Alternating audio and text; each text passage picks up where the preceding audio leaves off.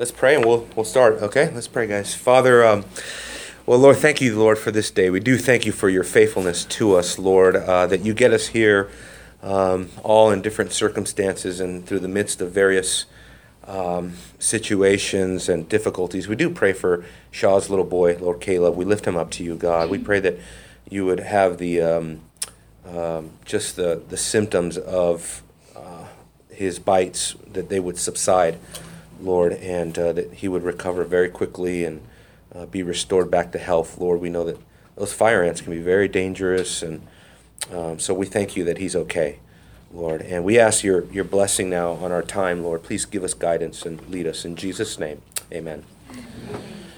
Amen. All right. So is this on out there now? Okay. All right. Good. Well, if you're out there, if you're in the hallway, if you're looking to come into Sunday school, now would be an appropriate time to do it.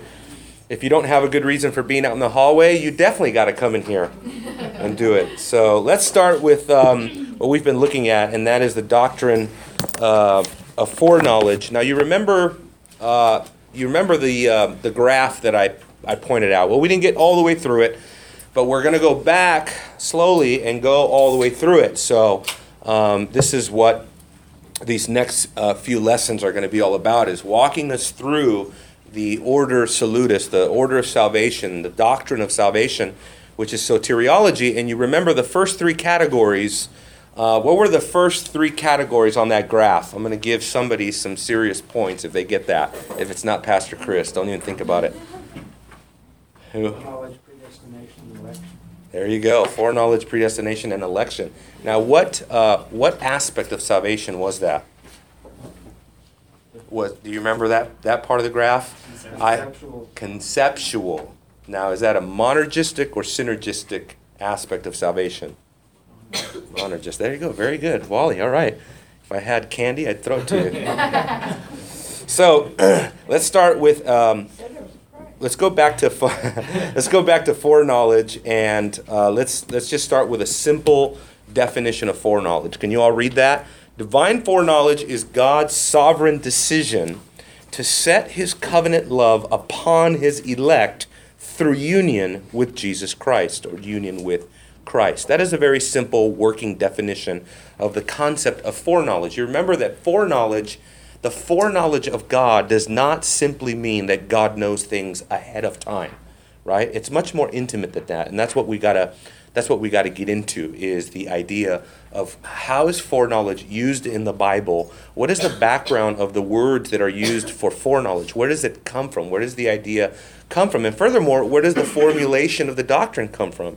Now that we have this whole doctrine of it, we have this definition. Where does Scripture bear this out? You see, those are kind of the questions that we want to ask. And yes, sir, Carlos. When you say more of intimate foreknowledge, instead of just knowing what's going to happen, right? You're meaning like he's the author of what is going to happen in the foreknowledge. Well, that would be more. Yeah, I mean that's part of it. That's definitely. The author, meaning that the things that he decrees, the things that he has determined or purposed or willed. Right, and that's certainly part of this, but specifically in the area of salvation, because obviously we believe God has decreed all things, but specifically in the area of salvation, the foreknowledge of God is God's decision to enter into an intimate, I would say, covenant relationship with us. Just really remarkable how. I mean, I've grown in this, throughout the years. My theology has definitely grown. I hope it's grown. But I've grown to come to really understand the covenant nature of God, that God is a covenant-keeping God. It says that God keeps covenant, to all generations, and God is a God of covenants. He works that way. That's the way that he is chosen to unite himself to us and to reveal himself to us. And when you really start understanding just the concepts of the covenant, the covenants that he makes, the covenant with Abraham, the covenant with Noah, the covenant with David, the covenant with Moses, the new covenant through Jesus, you start understanding, wow, God is really serious about covenants. Well, it's because he binds himself to these covenants. It's because his own presence and his own relationship with us is bound up in these covenants. And that's why God has, chosen to move in a covenantal fashion. Now, what is the vocabulary of foreknowledge? Remember, I gave you a couple of terms, and these are the terms. I'm going to give you two of them. The one is, the Greek word is pronoskein, which that's the infinitive form of the word. The Hebrew derivative, in other words, where does the background of the Greek word come from? Well, it comes from the Old Testament derivative of the Hebrew word yada. You see that there? Yada. Can you all see? Chris, can you see that back there? K-Dub's big old head's in the way. Oh. Okay. If K-Dub's big old head wasn't in the way, could you see it? I need two boxes. I need another platform for that. But what do you think? Can you see it or no? We can see it. You can? We can read it then too. Okay, good. So if you can read it, then there's no excuse for anybody else because you're the way in the back. So good. Yeah, so that's the vocab. This is the vocab, okay? Prognoskein and yada. This is where the language of foreknowledge comes from. Now, what is the Old Testament use? How does the Old Testament use yada, for example? Well, there's a ton of scriptures that use this word. Many, many more than the scriptures that you see here.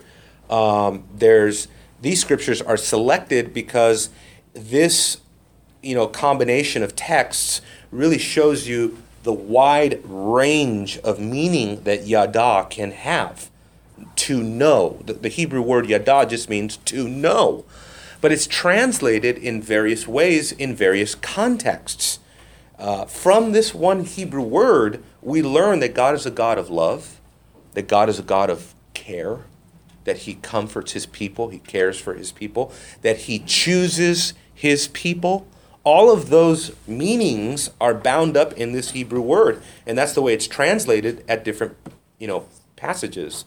So let's see some Old Testament uses. So Genesis 18:19. You'd be surprised to know that the NASB has translated this word in Genesis 18:19 as chosen. You see that? He says, "Is that coming up there?" No, I'm one late. There you go. I have chosen him, talking about Abraham, so that he may command his children and his household after him to keep the way of the Lord. So there, the idea of the word, the Hebrew word yada, meaning chosen. If you have, I think, an ESV text, it says to know him. So that idea, though, overlaps. Let's see some other verses here. Hosea 13:5, this idea of love or nourishment as well. I cared for you in the wilderness, in the land of drought. That's the Hebrew word yada. So now we get this idea that yada is bound up with the idea of to choose, bound up with the idea to care or to love in this fashion. I would say in a covenantal fashion, because who's he talking to? Hosea chapter 13, verse 5, he is talking to the covenant people, Israel, right? So you start seeing some of the nuances. Yes, Mike? This is kind of like in line with the marriage covenant. Yeah. Us and God and Christ. Marriage is a covenant, and ultimately marriage is an analogy of the ultimate marriage, which is the bride of Christ and the bridegroom Christ. All God's telling us what's going to take place, the brideship of Christ. Yeah. The marriage supper. Yeah, it was a great shadow. It was a... Paul says that, all the while we've been speaking of this, he says, referring to a mystery, a great mystery, right? Which is Christ and his church. So that's absolutely right. Now, there's two crucial texts that I want to point out. Jeremiah 1:5, we've looked at this one before, and then Amos chapter 3, verse 2. Both of these are important because, again, one has the idea of God's foreknowledge properly, meaning not only that he enters into a covenant relationship with people, but that he does that prior to time, right? So that's Jeremiah 1:5. Before I formed you in the womb, I knew you, right? Now, a lot of times we use this passage to refute abortion, right? Saying, see, God cares about who is in the womb. And that's right. That is not what this passage is about. This passage is about God's foreknowledge. This passage is about God's covenant relationship with Jeremiah. The fact that he had chosen to enter into an intimate covenant bond with his servant Jeremiah. Now here, of course, he's being chosen for the purpose to be a prophet. But look at Amos 3:2. This is interesting because this now has the idea that is connected to the doctrine of election. You only I have chosen, watch this now, among all the families of the earth. Isn't that interesting? ESV translates it to know. Again, you only have I known, right, from all the families of the earth. Well, the NASB kind of draws that out a little bit further by rendering it to choose. And certainly, I mean, it seems a bit more accurate to say to choose because you might be reading Amos 3 and think, wait a minute, God only knows Israel out of all the families of the earth. Doesn't God know everything, right? Well, obviously, the word there to know means more than just for him to have a science or even a pre-science, a prior knowledge of something or somebody, in this case, the nations. But here, the particularity that God has chosen to enter into a relationship just with Israel. I mean, you know, one of the doctrines we'll get to is like the doctrine of atonement, right? And the concept of atonement, is it definite atonement? Is it universal atonement? Is it limited atonement? You know, all these questions.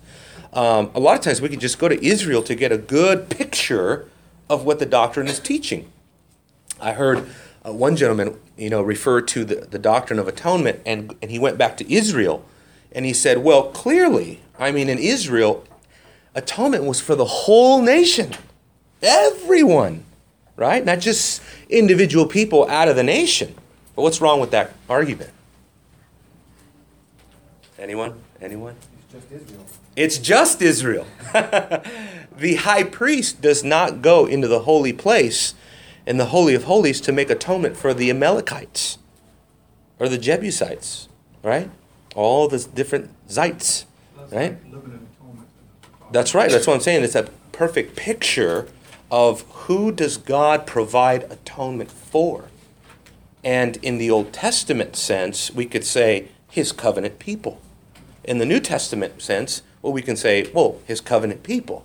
Things are a little bit different now because we're no longer in a theocratic covenant, a national covenant, right, where you can have a mixed multitude within that covenant. But in the new covenant, everyone will know the Lord, says Jeremiah.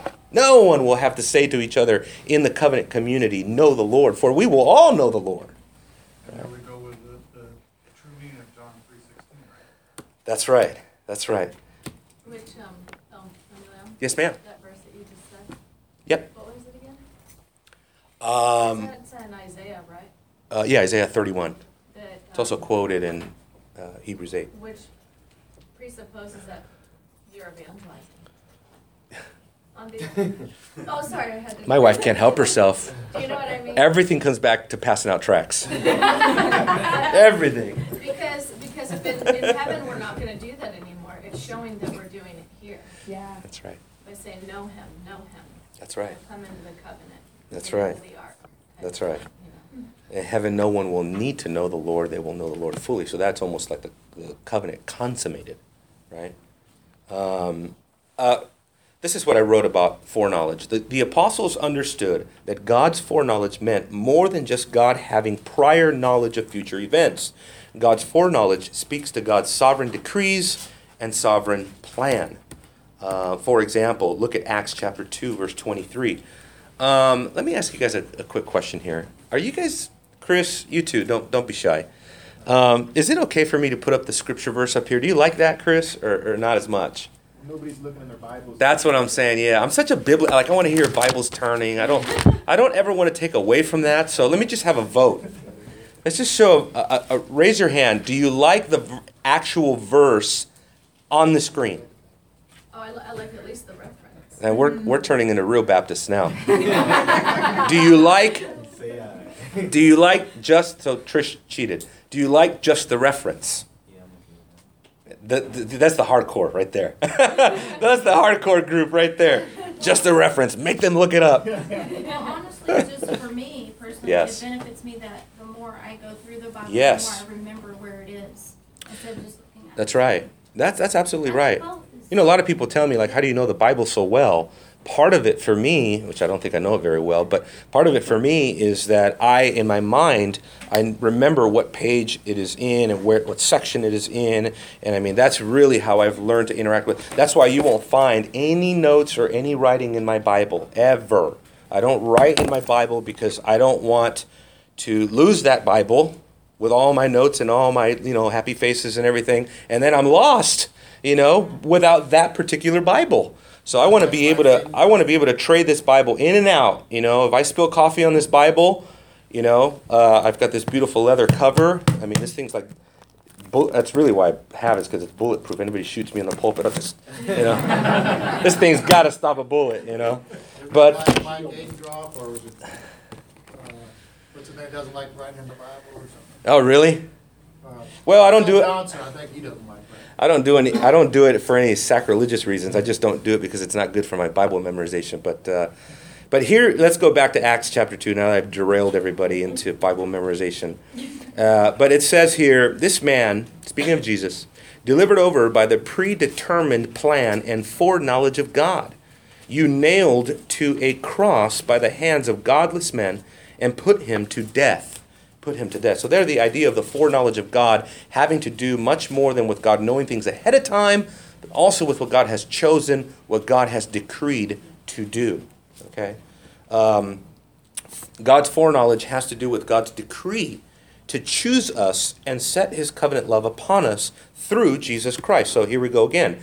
1 Peter chapter 1, beginning in verse 1, it says, an apostle of Jesus Christ to those who are, watch this, chosen, okay, according to the foreknowledge of God the Father. So there you have a very explicit text that tells us that our election is based on foreknowledge, right?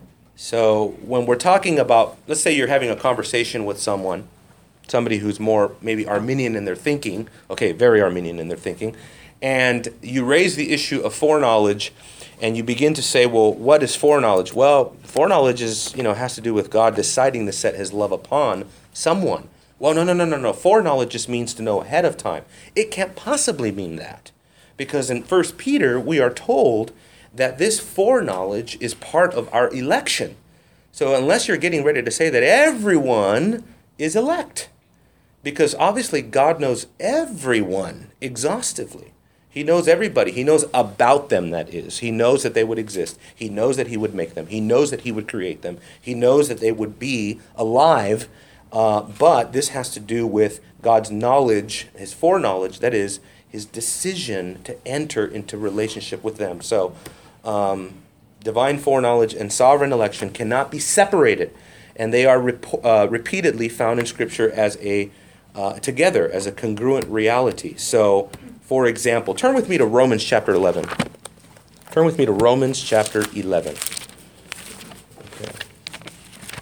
So this is kind of a big one here. Of course, Romans chapter 11, and here I only have the verse, so some of you are happy right now. I mean, I only have the reference, not the words. But Romans 11 is really big because obviously Romans 11 comes from Romans 9. Romans 11, if you would, is the fulfillment or the completion. It's kind of like he starts in Romans 9, he finishes in Romans 11. And then, especially by the time you get to chapter 12, the argument between 9 through 11 is over. He moves on to some other practical matters. So Romans 11 is really how he finishes up talking about everything he introduces in Romans 9. And keep your hand there in Romans 11 and just jump over to Romans 9. Romans 9, and look with me at verse 6. He says here, it is not as though the word of God has failed, for they are not all Israel who are descended from Israel.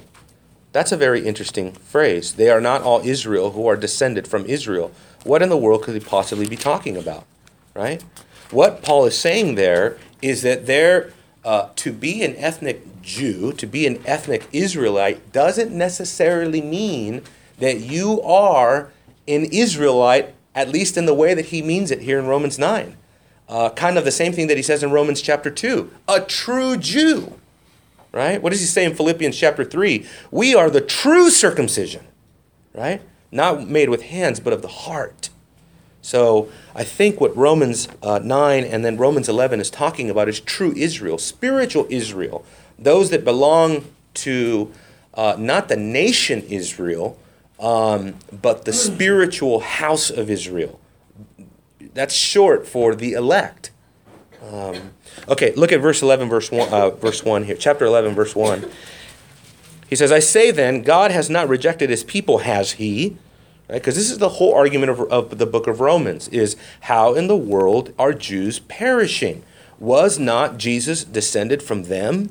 Were not the covenants, didn't the covenants come from them? Wasn't the promises made to the fathers? Don't they have the oracles of God? You know, on and on and on and on. Why is it that Jews are perishing if they have all these promises? If the Messiah came from them? It says, Paul says then here, may it never be. In the Greek language, that is the strongest form of negation. That's why the King James and others would say, God forbid, you know, may it never be. Absolutely not. For I too am an Israelite, a descendant of Abraham, of the tribe of Benjamin. Sounds a lot like Philippians 3, right? It says, God has not rejected his people whom he foreknew. See that? Or do you not know? And then how does he explain this concept here of foreknowledge? To know ahead of time? I don't think so. He says, or do you not know the scripture that says in the passage about Elijah, how he pleads with God against Israel? Lord, they have killed your prophets. They have torn down the altars. And I alone am left. And they are seeking my life. But what is the divine response? In other words, Elijah didn't quite speak right. And God had to respond to him, to correct him. He says, and this is the divine response, I have kept for myself 7,000 men who have not bowed the knee to Baal. And what is the? How does Paul connect the dots here? Look at verse 5. In the same way, there has also come to be at the present time, watch this, a remnant, lema. A remnant, that's a huge theological word, a huge theological idea in the Old Testament, remnant. If you just do a whole study of remnant theology in the Old Testament, it's just amazing that God always promises to save a remnant. And it's ultimately a foreshadowing of what Paul is talking about right now. And then look at what he says, that this remnant was according to God's gracious election or choice, right? But if it is by grace, it is no longer on the basis of works. Otherwise, grace is no longer grace. So ethnic Jews can't work for this grace, or else it wouldn't be grace. And then verse 9, I think, is verse 7 is the key. Verse 7, what then? What Israel is seeking, it has not obtained. But those who were chosen obtained it, and the rest were hardened. That is the way that the Apostle Paul ultimately interprets foreknowledge. Any questions? It's pretty self-evident, right? I've either completely confused you or at least raised some curiosity. Yes, sir? I got a question about, okay, it's clear that foreknowledge, the way it's used, like you're saying always in the Bible, it's about salvation and about those who we know as far as covenant-wise. Yes. But it's also clear that he doesn't use his word for what he foreknows about. For example, he said to Pharaoh, I raised you up for this very reason, that I might show my power in you. Right. And then he said to, about Judas, you know, he was going to betray him. So obviously he knew those things beforehand, but he doesn't use that word to describe them, you know, foreknowledge. That's right. Even though he knows. So right. What would we call that for those? For those that are not chosen? Yeah. Right. Well, Wayne Grudem uses the word reprobation, and so that's a, you know, that doctrine is often presented alongside of election. So you have your election and reprobation. So reprobation would be like the doctrine, not of double predestination, but of the idea that God in sorrow passes over the non-elect and allows them to go their way, their sinful way, so that he might display his justice. And we'll come to some of those concepts, you know, in a minute. But these are hard and heavy truths. I mean, let me tell you something. As a young Christian, I remember grappling with the doctrine of predestination, election, foreknowledge, reprobation, and just having a really, really hard time with it. Because, of course, I was raised Arminian. I mean, I was raised with the doctrine of free will. I was raised with the idea that God is a gentleman. He will never violate your will. You know, God stands at the door of your heart and he knocks like a gentleman. You know, knock and say, may I please come in? Okay? But then, you know, I started seeing things in the Bible that just didn't square away with that. I mean, was God a gentleman when he knocked Paul off of his horse on the way to Damascus? I mean, he didn't seem like a gentleman. He seemed like a pretty authoritative, sovereign God that can turn the heart of the king wherever he pleases. And so I started looking at some of these texts and saying, like, wow, how does this flesh out? How does this square away? And somehow the responsibility, the accountability that man faces before God is not in conflict with God's sovereignty over him. And that's the way that I've chosen to view it. To me, it does no good whatsoever to erect a doctrine of free will that does not exist in the Bible. The doctrine of free will is a Platonic idea. It doesn't come from Scripture. You say, well, yeah, but it says a free will offering. It's the only place you're going to find in the entire Bible where it says free will, right? But the free will offering has nothing to do with the autonomy of man. The free will offering was about the church, or then Israel, going above and beyond in their worship of what was required. That was it. Mike, did you have a question? I'm sorry. I believe God answered it for me already. Good. Good. Yes, sir? Since you're there on the election part. Yeah. Free will. John 6, 33, where Father draws him. 44. Is the word draw, it's like the same word that's used to grab a bull by the nose ring and pull it? Yeah, I've heard it's used of... and it doesn't want to go? Right. Well, I mean, in a sense, yeah, I mean, it can be used to drag, right, to draw. It can be, you know, people can either misuse the application of that idea, or we can see it for what it truly is, which, you know, God... in his sovereign grace, overcomes our rebellion, okay? But we have to be careful that we don't conclude with this idea that we go into the kingdom kicking and screaming. Right. You know, no, I don't want to follow Jesus, right? Here's, you know, Father's trying to draw us, and here we are kicking and screaming against the Father. That's not the way that the effectual calling of God works, right? The effectual calling, the regeneration of God works in such a way that when God does effectually call you, which means... he actually calls you to salvation. It's not just evangelism. That is the means that it can happen, right? Through the Word, reading the Word, listening to the call of God. But once God has sovereignly called you, you freely desire to come to Him in faith and repentance and faith. So that's we got to be careful there. You guys probably read all this. It says it should be a great comfort to us to know that God does not reject those whom he foreknew. It's going back to Romans 11. He has not rejected his people, has he? God forbid. But we have to define who is his people. Because I've been to Israel a couple times, and I've sat at the Western Wall, and I've had conversations with Orthodox Jews. And let me tell you something, they hate the Messiah. They hate Jesus. They blaspheme. You read the Mishnah, the Talmud.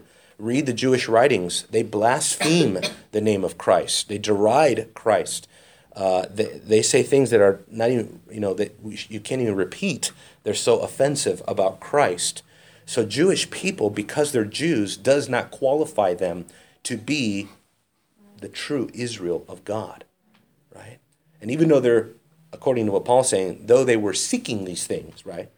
And as Paul would go on to say here, they have a zeal without knowledge, right? Just like Paul. Paul thought he was doing a good thing by persecuting Christians and stamping out this sect of the way, by stamping out these, you know, Nazarenes, and, you know, but he was misinformed because a veil laid over his eyes. He was blinded by tradition. Blinded by unbelief, ultimately. So this is why I put down that, you know, it should be a great comfort to us to know that God does not reject those whom he foreknows. You know, and this is where my passion as a pastor is to get people to see the doctrines of grace as a comfort, right? Not as a controversy, right? Because if it's just a controversy swirling around in your mind, then you have never yet gone to the point where you have been comforted by God through his sovereign election. I remember one old friend of mine who was really wrestling with election and the sovereignty of God, and he was just having a really hard time with it. He was mad at all the Calvinists, you know, and he was just really upset at John Piper and everything. And I remember him coming to me once, and he said, you know, he said, the thought dawned on me, why am I so mad at God that he chose me? What am I mad about? I am mad that God would choose me? I mean, before we even get to, well, he didn't choose others, right? But why am I so angry that God chose me? Like, how offensive that must be to God. You know what I mean? See, it's all about perspective. If we come to it with the perspective of our human autonomy and we want our rights and we want free will and we want to be as sovereign as God, then yes, you will continually axe your grind at God. And this can go very deep into somebody's soul, into somebody's heart. Good friend of mine, Justin Peters. You guys know Justin Peters, many of you.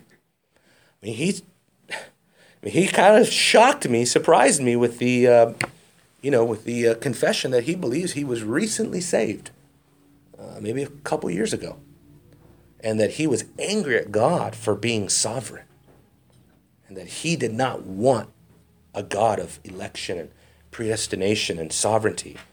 And he said, you know, I was angry. He said, I could not have been saved because I was too angry at God. I had this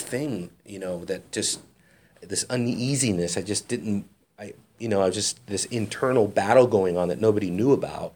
You know, it's just like, so, you know, that's why it's important to get to the point where we actually see foreknowledge, election, and predestination for what it is. Anybody got any similar stories or feedback or any confessions like that? Yes, sir? Was anybody maybe mad because they think that now that they know that, maybe their past family members are, yeah, you know, well, what about my parents? What yes. about my sister? What about my friend? That's right. That's what makes it hard. So my family's Catholic. Mm-hmm. Yeah, when I got saved as a young Christian, I was 19 years old. God saved me by his grace, free and sovereign grace. He saved me. And just a couple days after I got saved, I wrote down on a piece of paper the names of every single one of my family members that I could think of, both on my father's side and on my mother's side, over 150 names. Mm-hmm. And on the top of that piece of paper, I wrote, not one Christian. There was not a single Christian in my entire family. And I began to cry and I began to weep. I called my father, and through tears and through yelling at the top of my lungs, I called him to repent, and I begged him to get right with God, and scared the living daylights out of him. But it is. I was trying to save a copy of The Biggest Question, but I gave him out on the train to South Carolina, and I wanted to give him a copy, and I went to my brother and his wife in there. So I mean, I don't know, just prayer, because they just, you know, it's the Blessed Mother did this, and I prayed the Blessed Mother you'd have a safe trip. The way you pray to her, I mean, just you try to. I mean, it's like, I will talk to the wall. I mean, it's tough. Amen. So, how does foreknowledge, election, and predestination, how does it work together? What do we think? Are these synonymous terms? Are they synonymous? Are they? Can we separate them? Can't really separate them, right? They kind of go together. So this is the way that I wanted to conceive of it. And you guys can give me some feedback. Simple definition as I could give, right? So foreknowledge is God's decision to know us. And maybe expand on that a little bit, obviously, like we've talked about, to enter into covenant relations with us through Christ. Election is God's decision to choose us. And that choice is discriminatory, meaning he chooses us and he does not choose others, right? He chooses some and he does not choose others. Predestination is God's decision to order our destiny towards him in a saving fashion. Does anybody want to comment on that, expand on that. Chris, anything? You got anything to add to that? There's a lot of overlap on those. You know, yep. Yeah. Yeah. Right. Yeah, that's right. That's right. Okay, so Romans 8. Thank you, Jonathan. Anything? Yes, ma'am. Can you go back to that last screen? I'm supposed to be able to.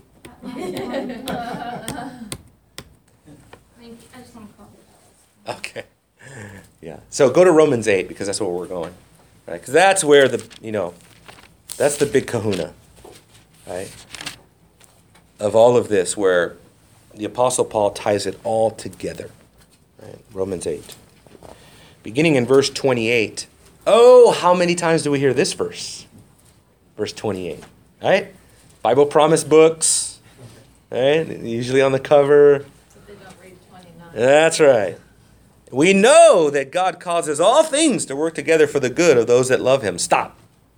That's as far as most people want to go. That's not the end of the verse, right? To those who are called according to his purpose. Isn't that remarkable? But we're so man-centered, huh? We're so man-centered. We think it's all about our purpose, you know? Pastors could be the worst at this. Build my little kingdom here on earth, my little ecclesiastical ministry kingdom, right? When it's really his purpose, right? It's God's purpose, not ours. What does it say? I think it's in Acts chapter, I think it's 1348, and you have to look it up. But there it says, you know, David, after he fulfilled the purpose of God, he died. And that is like a banner over all of our lives. After you fulfill the purpose of God in your life, in your generation, then you will go to sleep. See, we are here primarily for him, not for ourselves. And that's where the Westminster Confession, the London Baptist Confession, that's where all the great confessions of the faith will say that the chief end of man is to glorify God and enjoy him forever. That's what the chief end of man is about. You know, what is man's chief end, man's chief purpose? You talk to people about their purpose. I do all the time at UNT. I get the glorious privilege of talking to college people whom I love, who I have an insatiable love for because I want them to reject humanism and embrace Christianity, and I want them to stop living these self-destructive lives of hedonism, and I want them to enjoy God rather than sin forever. But I talk to them a lot about their purpose and what is their purpose. And that's why, I think I shared with you guys this girl that came up to me, and she was weeping after preaching and stuff, and she said, I lost my faith in the Bible. I've gone through some stuff lately, and, I just started to lose faith in the Bible. And she's like, I started studying philosophy, and I started studying existentialism, the idea that everything comes from within, that we are the measure of all things. And she said, I started concluding that there really is no point to life, that nothingness is all that there is. Can you think of anything more diabolical than that? Mm-hmm. To get a human being to conclude the point of life is nothingness, is emptiness, right? Is, like Carl Sagan would say, we are all alone in the universe, right? I mean, that is so evil. Mm-hmm. But she said, you guys restored my faith in the Bible that day, and I still see that girl from time to time. She says hi. Kim? Well, I was just going to say, just for even searching that out for herself tells you that life is meaningful. Amen. She would have gone there in the first place. That's right. There's that. It's in us. I mean, God truly desires to know that there is more to even become that conclusion. But also I was going to comment about... Yes, ma'am. You were saying how people don't like to go past that one verse in Romans. Romans 8:28. Yeah. They don't even want the whole verse. Right. Well, it reminds me of John 3:16 as well. You always get that cliche of the worldly minded. Well, God loved the world. He died, for everybody's sins, and they never go down a little further where it says for those who believe. So it says he who believes in him is not judged. he who does not believe has been judged already. Yeah. So if you go further down, and he pointed this out to me a while back, and it was a good witness to even our family members, because they would always go there. Well, God died for everybody, like for those who believe. Yeah, the only two verses that people know is, for God so loved the world and do not judge. And do not judge. That's it. Yeah. Nothing. There is no other Bible. Right.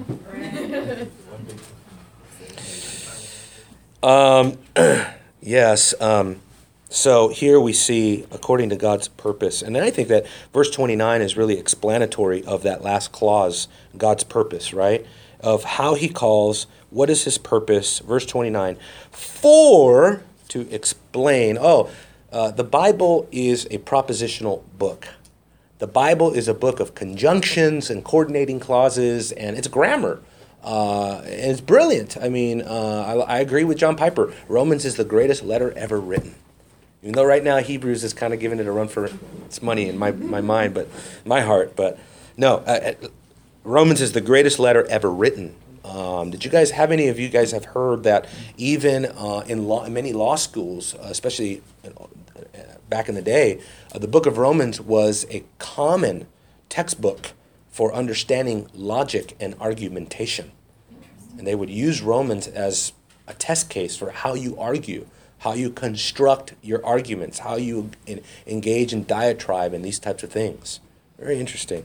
So Paul says, for those whom he foreknew, and there I would say at this point when he says those whom he foreknew, we have a fully, what is the word I'm looking for?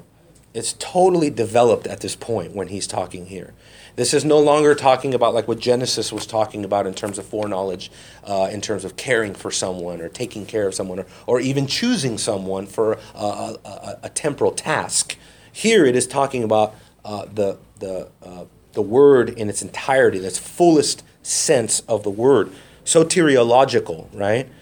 Foreknown, that is, chosen to come into a relationship with, and those who he chose to have a relationship with, and it just makes sense.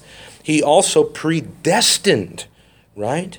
He ordered their path toward him. He predestined to become what? Conformed into the image of his son. That is just a way of explaining salvation. Conformity to his son. What is conformity to his son? Sanctification. What is it? What was that? Suffering. Sanctification, right? What else? Glorification. Okay, so now we have a different aspect of that, isn't it? So conformity to Christ does not just mean sanctification, but it also includes final conformity, which is glorification, right? That we might be conformed, to his likeness, that as he is, we will be. John tells us, so that he would be the firstborn, that is Jesus, among many brethren, that is us. And these whom he predestined, he also called. Now that calling is where we get the doctrine of like effectual calling, that he actually summons us to salvation. And these whom he called, he also justified, declared righteous in the sight of God.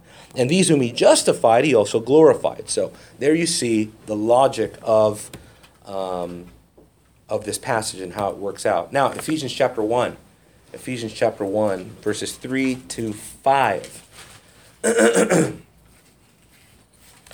I guess if nothing else, putting the verse up here is good for people that don't have a Bible. I don't know why you don't have a Bible, but, that's another conversation. Also, if you got King James, you can see what it really says.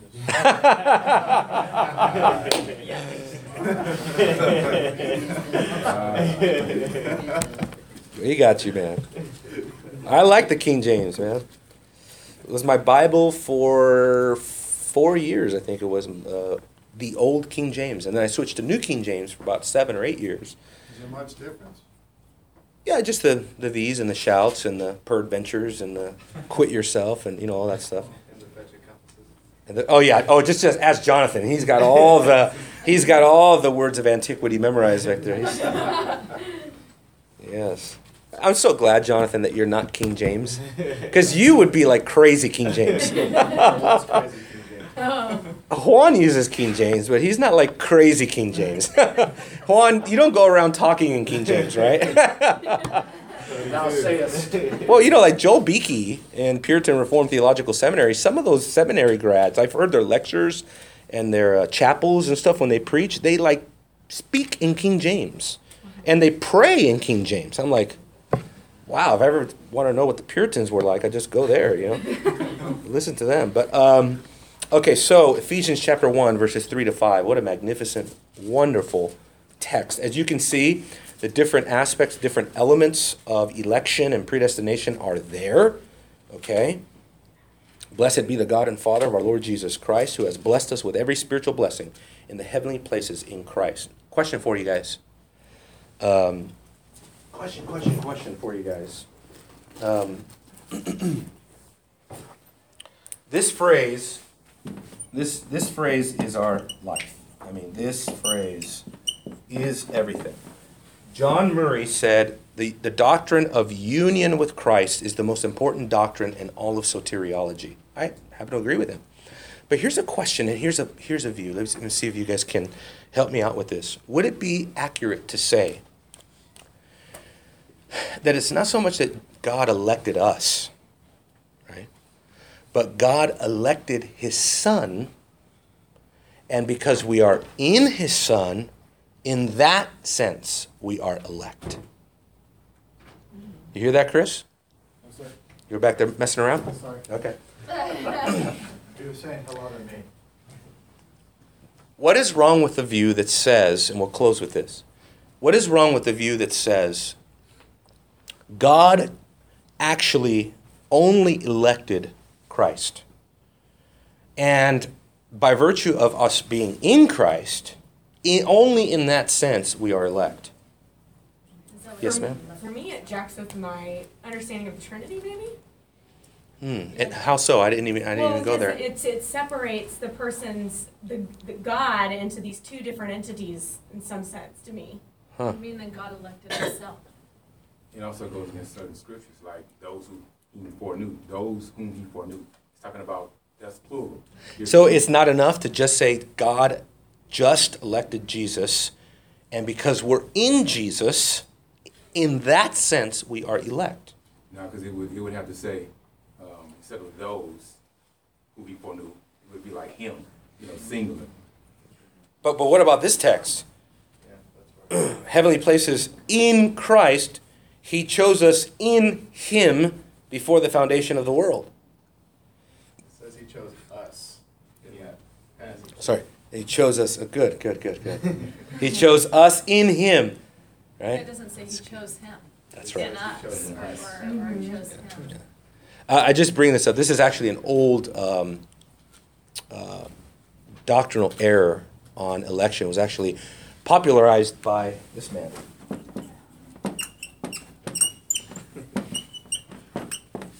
Karl Barth.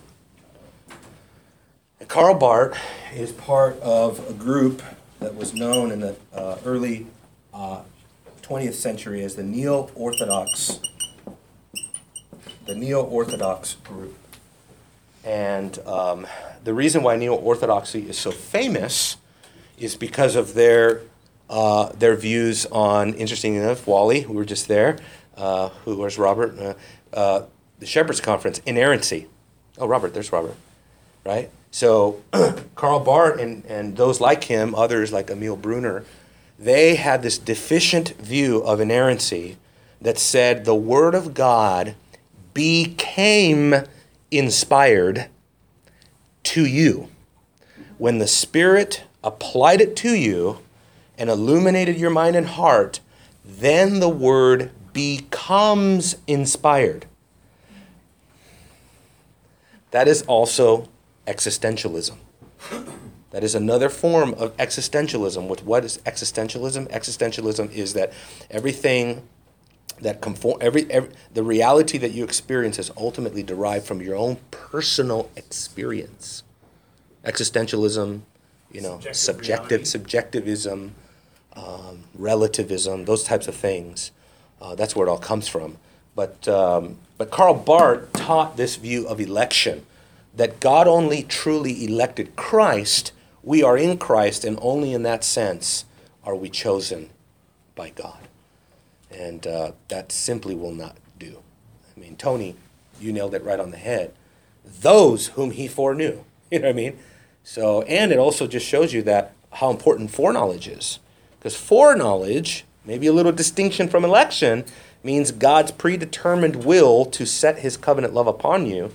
And on the basis of that decision, then he makes his decision to elect, which is so hard just to splinter that up in our mind. But if we don't, we get in trouble.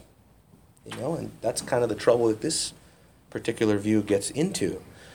This passage, however, I want you to see. You guys are all there.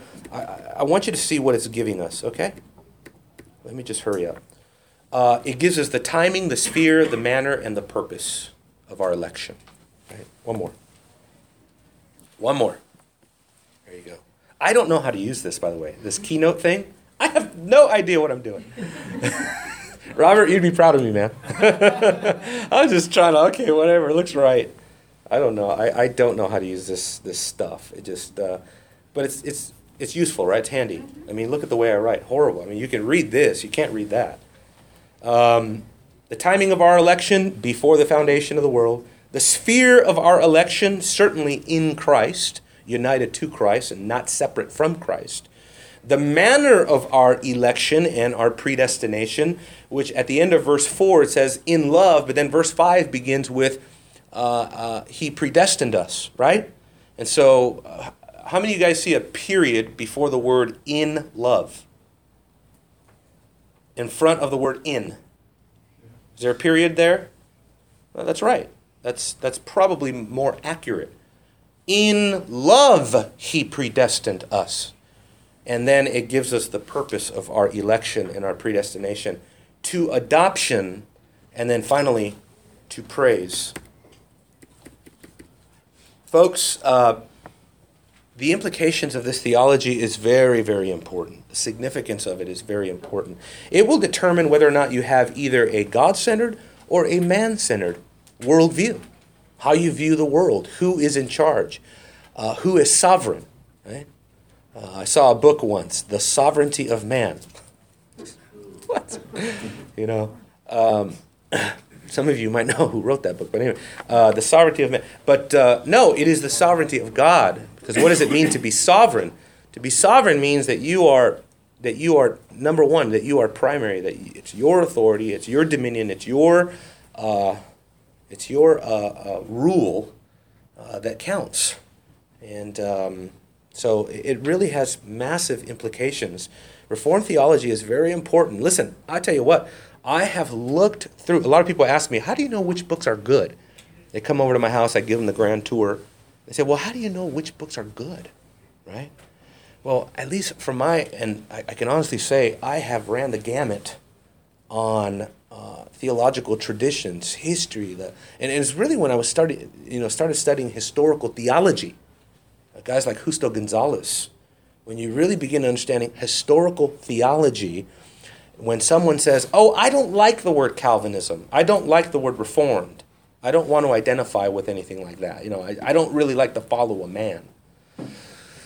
And maybe we've all said that, maybe you still say that. Now, I don't mean to offend you, but what that really means is that there is a historical ignorance going on there. You must understand, my friends, the history of ideas, the origin of ideas. You are not a primary thinker. There is no view on election that you will come to that has not already been espoused. There is no view of the Christian life. There is no doctrine. You're not going to come up with some novel doctrine no one has ever heard of before. The new perspective is not new. It's as old as Catholicism. Middle knowledge and Molinism is not new. It's as old as Pelagian. It's as old as Plato. So when you start realizing, no, we have to be historically honest about our beliefs, then you begin to say, well, if I'm historically honest, I line up with the reformers and their view of these things, right? Yes, sir. I think it's fair to say that you can agree with what Calvin taught. and not say that you're a Calvinist. Yeah, you know I know. It's also a bit pragmatic. You know, it makes it easier to get along in the conversation just to identify where we stand. But yeah, I mean, ultimately, what I'm even more concerned with is tradition. You know, I mean, what is our tradition? You know, where do we come from? And to me, the Reformed faith is that which most accurately represents the teaching of Scripture. And you think of how it affects anthropology, the nature of the will, autonomy. Is man self-determining? Does man have total autonomous freedom from God? No, of course not, or else God would not be sovereign. It also is important for us to understand the difference between fatalism and biblical Christianity. That we are not fatalists, that we don't believe that things are just predetermined just because. That's the way it is, right? What's the slogan? That's just the way it is. No, that's not a Christian slogan. Things are the way they are for one great divine and religious reason, and that is for the glory of God. It's the difference between fatalism and biblical Christianity. It's not an arbitrary source that determines all things. No, it's not an arbitrary source. It is a divine, biblical, it's the Trinitarian source. Kim, I'm sorry, you've got the last, I give you the last word.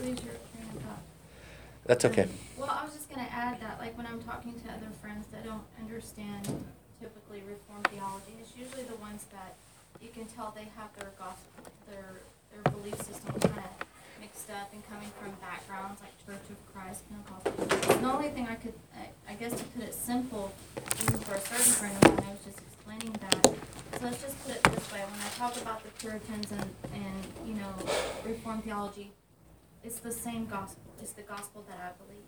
Yeah. And I said, so when I go to the Arminian view, it's not the same gospel. Yeah. When I go to a Pentecostal, you know, Word of Faith move, it's not the same gospel. So that was the only way I could really narrow it down. And then I said, of course, it's just biblical Christianity. But when you're talking with someone, you know, yeah, it's almost like you have to explain it that way. It's not like you want to walk around with this title. Because I was one of those. At first I was like, well, I'm just a Christian. I mean, I'm not a Calvinist, you know. And then when somebody that was Reformed explained to me, I was like, oh, okay, yeah, that's me. Yeah. You know? That's and right. So, yeah, I was just going to say, it's the same gospel. All right, folks, we're dismissed. We're out of time. I'm overtime, so God bless you all.